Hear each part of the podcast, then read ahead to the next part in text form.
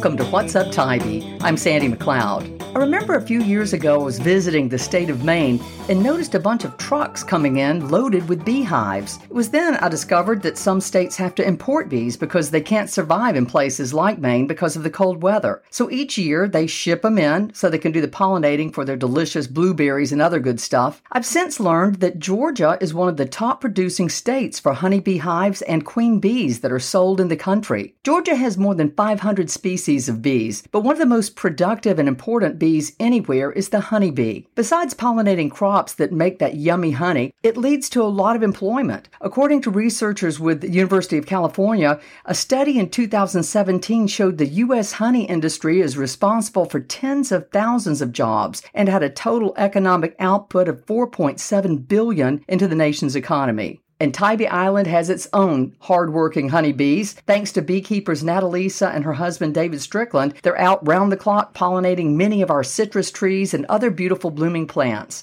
I spoke with Natalisa about their hardworking hives, and we started our chat with the long and winding journey she had to get to Tybee Island. I grew up in a little village about 40 minutes from Morgantown, West Virginia but I was actually born in Pennsylvania, Greene County, a coal mining town, and all of my family was involved in coal mining. It was a, a unique area in that it was actually set up where there was a coal mine. Then we come up the hill. This would have been Officers Row in the hill they built there. Then you go up to the top and that's the miners. Then you go out about a mile, and that's the superintendent's mansion. So it was a very real traditional coal mining town. I lost two like great uncles in that. So it was a real part of my life. Plus it was on the other side of the Appalachian Mountains. So it was very gray there, a lot of grayness. And so I couldn't wait in fact, I graduated a year early and I was 17 and I left and I went to the Navy.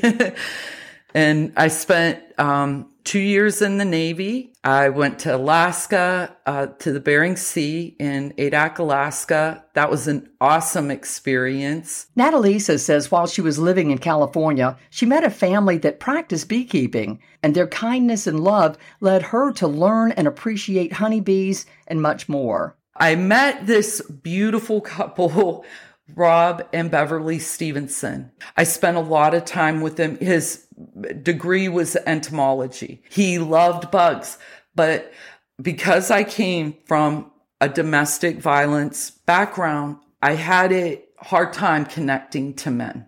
I had a lot of fears. He melted them. He just embraced me like a daughter and he took me under his wing. He taught me how to just be strong. And he showed me, look, every single one in here that's working, she's a woman it's a woman doing it. They're out there getting the honey and bringing it back in. He just kept empowering me over and over with words of kindness. I would get into the hive. I learned everything that I could. I learned how to collect. I learned how to separate the hives, how to multiply them, how to watch for queens when they would get ready to swarm. It was like every chance I had, I was there with them because they were a full family and they had so much love from the kids all the way to dad. I was just like one of them and they enveloped me in that way and loved me. And uh, so my passion for bees began at literally 21 and it never stopped. Beekeeping is a wonderful way to learn about the wonders of nature, and it's also a powerful illustration of the value of cooperating.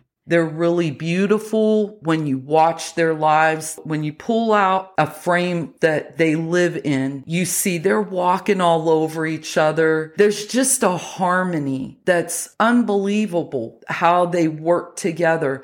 They have specific jobs when they're first born. in their first 12 days of life, they come out and they're working. They're bringing that wax and then somebody's pushing it into the hive to do the honeycomb. Then from there, they may become nurse bees where they're the ones feeding them until they're capped off. Then there's also when they die in the hive, there's pallbearer bees that will literally pull them out and carry them and fly with another one away from the hive. They're very, very sterile. The hive is so clean. They keep the temperature year round, 99 degrees, the same as our body temperature. Honey has all 20 amino acids that our body needs to produce healthy cells. If that isn't enough, it has all the enzymes that shoot those amino acids and make them work. So literally, I say that the hive is God's medicine chest to mankind.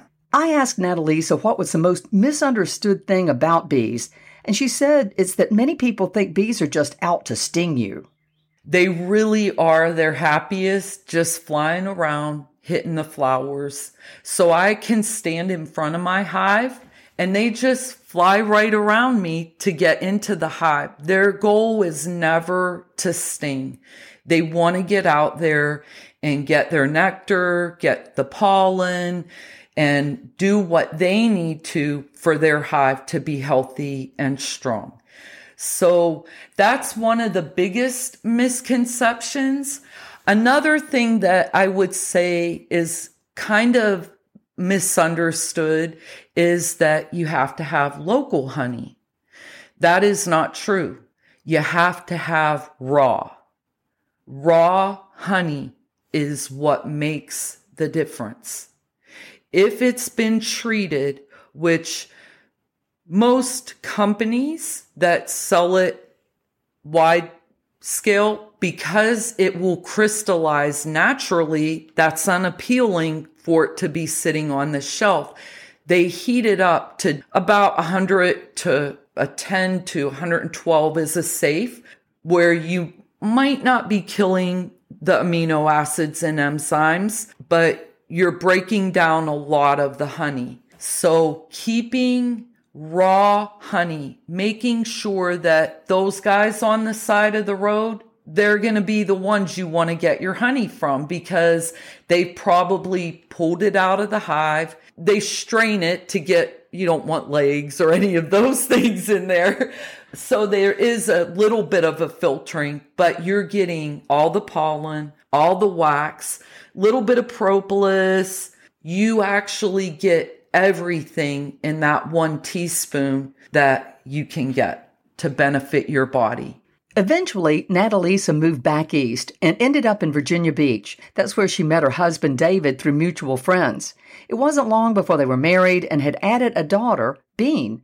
But increasing crime and two uncles helped set a path for them to head toward Tybee in 1999. We lived right at the ocean front in Virginia Beach and we had two elderly couples on either side. And things were changing. There was a lot more gang activity that we had never seen. And one particular night, the couple next door, their grandson big burly Marine, really a gentle man right in front of the house. He was jumped by four guys. All of our neighbors ignored it. In fact, one of them even said to me, my husband didn't want me to get involved. And I was like, I can't raise my daughter here. It was such a different thing than what we had known up to that point. My mom wanted us to move to Atlanta, but we had gone to Dave's cousin's wedding. And when we were there, Dave's uncle Roland said, You're not going to like Atlanta. It's not for you. You need to go to Tybee. And we're like, What's at Tybee? And he said, His uncle Paul and Uncle Roland had been in the Marines together in Vietnam. They did their tour. When they got out, they took all their money and they bought two crab boats. And that's what they did in 1972.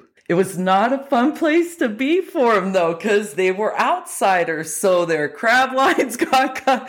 And he would tell us these stories and he'd laugh. But he was like, when we were going through it, it was tough because when you get to Tybee, they're going to look at you funny and they're even going to say, How long have you been here? Where are you from? You don't look like us. So he said, But it's the place for you guys. And sure enough, we got to Atlanta and literally I felt like Jonah in the belly of the whale. I was working in nursing at the time, so I got a job immediately. But when we started looking at housing and our lifestyle of bike riding and hiking and being outside, and it was like we had to go 20 miles just to get to a bike trail. So literally after three days and all of but $800. And we're like, we can't stay here. And so we just said, let's see where we end up literally and got on the road. We got to Savannah because we thought we saw the sign for Tybee and we just thought, okay, we'll stay the night. We drove in. The marsh was full tide and it was a full moon, November 22nd, 1999. And we're driving in and we're like, we're never leaving. This is home.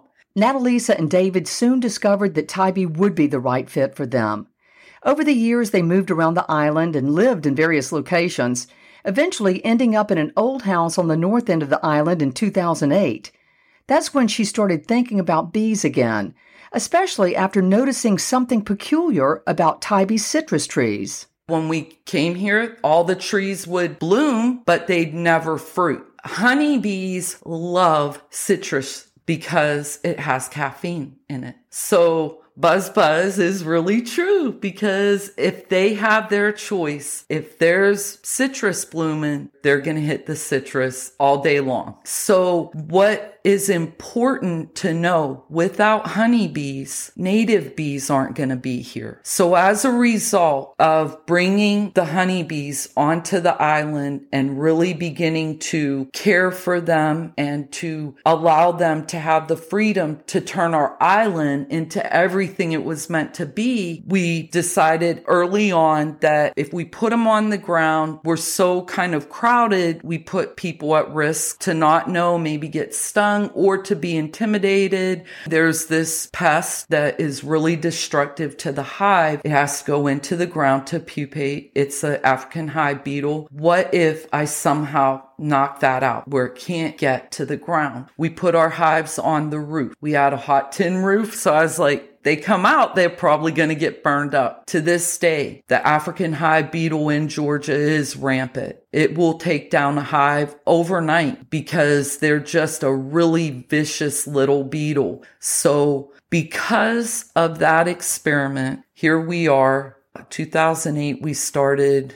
We've been doing this a long time. The Stricklands decided to turn their passion for bees into a business and they launched Tybee Island Hives in 2009 and started selling their honey. Things were going great for years, but that all changed due to some very toxic chemicals that were used to treat an outbreak of fire ants in public places in the spring of 2018. We always knew when something went on with pesticides. First of all, it's very obvious when a bee does have pesticide exposure. Their proboscis, just stays out because they're kind of suffocating. When their body has been attacked by a pesticide, it's like they begin to shut down. So we had had many times um, different things that had happened with the flyovers. And uh, that was a problem. We'd been on the news. It had happened in the morning. So I thought, this is really odd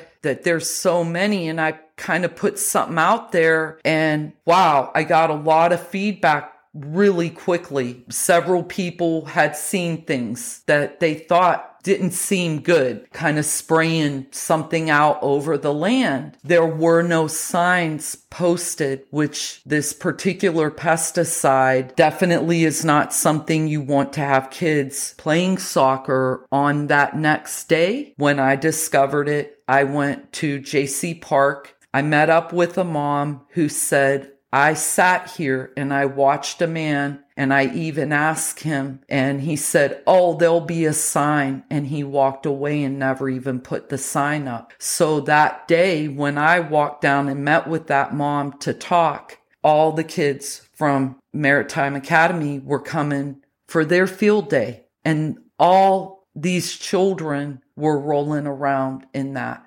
The use of those chemicals at parks could not have happened at a worse time, and the situation led to the devastation of their hives and the loss of their business. But there were some positive things that resulted for them and the community when it was all over. The clover was full on blooming. So they were hitting both of the parks hard. They were bringing this back, putting it right into the hive, which we saw pupa melting in the hive. It was the collapse of the hive. It took nine days. It was the longest nine days. I had to immediately contact the Department of Agriculture because when you lose a hive like that, they want to know because um, UGA works very closely with bees, protecting them, learning pesticides, a pesticide that could be more friendly. They came out immediately as soon as they looked at it, they were aware that it was a pesticide, but there is a thing that you have to go through. Nothing was on record until we got the paperwork back. So it was all documented and everything. And when he left, he said, you know, we can all look at each other and know what happened and I'm really sorry. And we had already had plans to start over. They were grateful to hear that we weren't going to stop and we weren't disappointed. We knew we lost a lot of money. It was a business for us at that time, but we didn't care. It was, we need to make changes for everybody here. The Stricklands and other concerned citizens pushed hard to see changes made in the way chemicals were used in public places, and the loss of their hives led them to become more about being ambassadors for bees with a passion to share what they knew about bees with others. We give our honey to anybody who asks, and we share with them. It is a celebration. So uh, the easiest way to reach us would just be on Facebook or Instagram reach out to Tybee Island Hives. If somebody wants to come by and they can call and say, Hey, do you have any honey? If we have it, we give it. We give people an option. We always need jars. And if they want to donate, that's great. We'll probably use it to spend on jars, but we don't, it's not a business. So we want people to get it and have that option. If they want to come and see the hive, we have a hive on the ground now that it actually opens up so they can safely it opens up from the back and they can watch safely what's going on and see the things, how the hive is set up and just get that experience of what it actually looks like. One family called, they had like, oh gosh, there might have been 23 people in our backyard hanging out looking at the bees. And it was just awesome. You know, they got, they asked whatever questions. Two of them were interested and they're in the DC area. They had never thought about rooftop beekeeping. They were really excited because being so close to people, it gave them an option. Now they could put it on a roof. Yeah, we just want to be servants to Tybee, to let people know the beautiful things that are happening, the love and the harmony. And when they say, I love Tybee, it's because this is a land of healing, done great things for me. And I feel every day I'm so privileged. And so the biggest message that we want is people to see the bees and, and begin to notice them when they're out walking around. So we just get that message out. You can also stop by and say hi to Natalisa and David every Monday, 4 to 7 at the Tybee Farmers Market at the Lighthouse. Besides talking bees, you can purchase some of their beautiful handmade stained glass art. That's going to wrap it up for this edition of What's Up Tybee. I'm Sandy McLeod, your host, writer, and producer of this podcast. And a quick plug professionally, I'd love to help you if you'd like to buy or sell property in the area. With over 20 years in the business, I'm an associate broker with Century 21 Fox Properties. Hope to see you next time. Until then, no matter where you are, if you want to be happier, live your life like your own Tybee time.